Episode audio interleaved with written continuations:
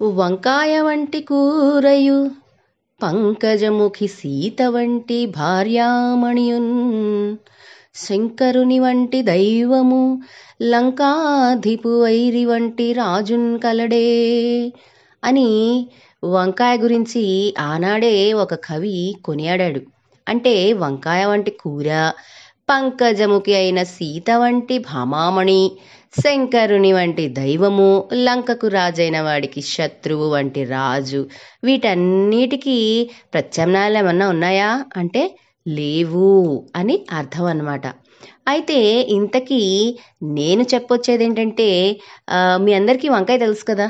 మరి ఈ వంకాయని ఎగ్ ప్లాంట్ అని ఎందుకు పిలుస్తారో తెలుసా?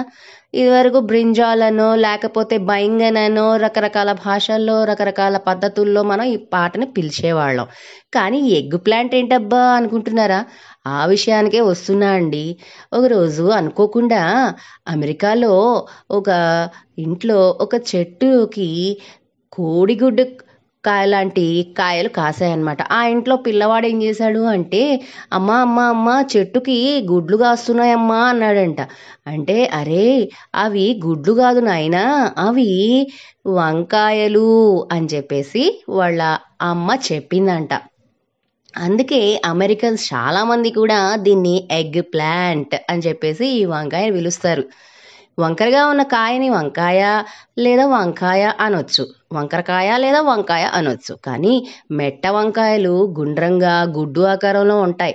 నీటి వంకాయలు అయితే కోలగా అందంగా ఉంటాయన్నమాట. అయితే ఈ వంకాయని బెంగాలీలో బేగున్ అని అంటారు. బేగున్ను కాస్త హిందీలోకి వెళ్ళి బయంగన్గా మారింది. హిందీ కంటే పాతది సంస్కృతం కదా సంస్కృతంలో వంకాయని వృంతాకం అంటారు. అలాగే పీత ఫలం అని కూడా పిలుస్తారు. వృంతం అంటే ఏంటి అనుకుంటున్నారా? వృంతం అంటే వంకాయకి పైన వేలాడే ఒక తొడిమే అన్నమాట. కనుక వృంతాకం అని దీనికి తొడిమ గలది అని పేరు వచ్చిందనమాట ఇది తర్వాత పారసీ భాషలోకి వెళ్ళి బదింగన్ అని పేరు మార్చుకుంది. పారసీ నుంచి అరబ్బీలోకి వెళ్ళి ఆల్ బదైంజన్ అని పేరు మార్చుకుందనమాట. ఇలాగా రకరకాల ఊరులు తిరుగుతూ రకరకాల దేశాలు తిరుగుతూ రకరకాల పేర్లతో ఈ వంకాయ ప్రసిద్ధి చెందింది. అరబ్బీ నుంచి కేటలీనా వెళ్ళి అక్కడ ఆల్బర్జీనా అనే పేరుతో పిలిపించుకునేదన్నమాట ఆ తర్వాత అక్కడి నుంచి ఫ్రెంచ్ భాషలోకి వెళ్ళి ఔబర్జీన్ అనే పేరుతో చక్కగా అందమైన పేరుతో పిలిపించుకునేది ఈ వంకాయ. ఈ ఫ్రెంచి మాట ఆఫ్రికాలో ఉన్న ఐబీరియా వెళ్ళి అక్కడ బెరింజలా అనే పదంతో పిలిచి పిలిపించుకునేలా చేసుకుంది. ఆ తర్వాత బుడతకీచులు ఈ మాటని ఏం చేశారు అంటే బ్రింజలా అని పిలిచేవాళ్ళు. బ్రిటిష్ వాళ్ళైతే బ్రింజాల్ అని చెప్పేసి దానికి పేరు పెట్టి పిలిచేవాళ్ళు. చివరికి దాన్ని ఇండియా పట్టుకొచ్చారు. వంగకాయ కాస్త ప్రపంచమంతా తిరిగి తన పేరు రకరకాలుగా మార్చుకుని చివరికి మన ఇంటికొచ్చి పడిందనమాట ఫ్రెంచ్లో అబర్జీన్ అని పిలుస్తారు.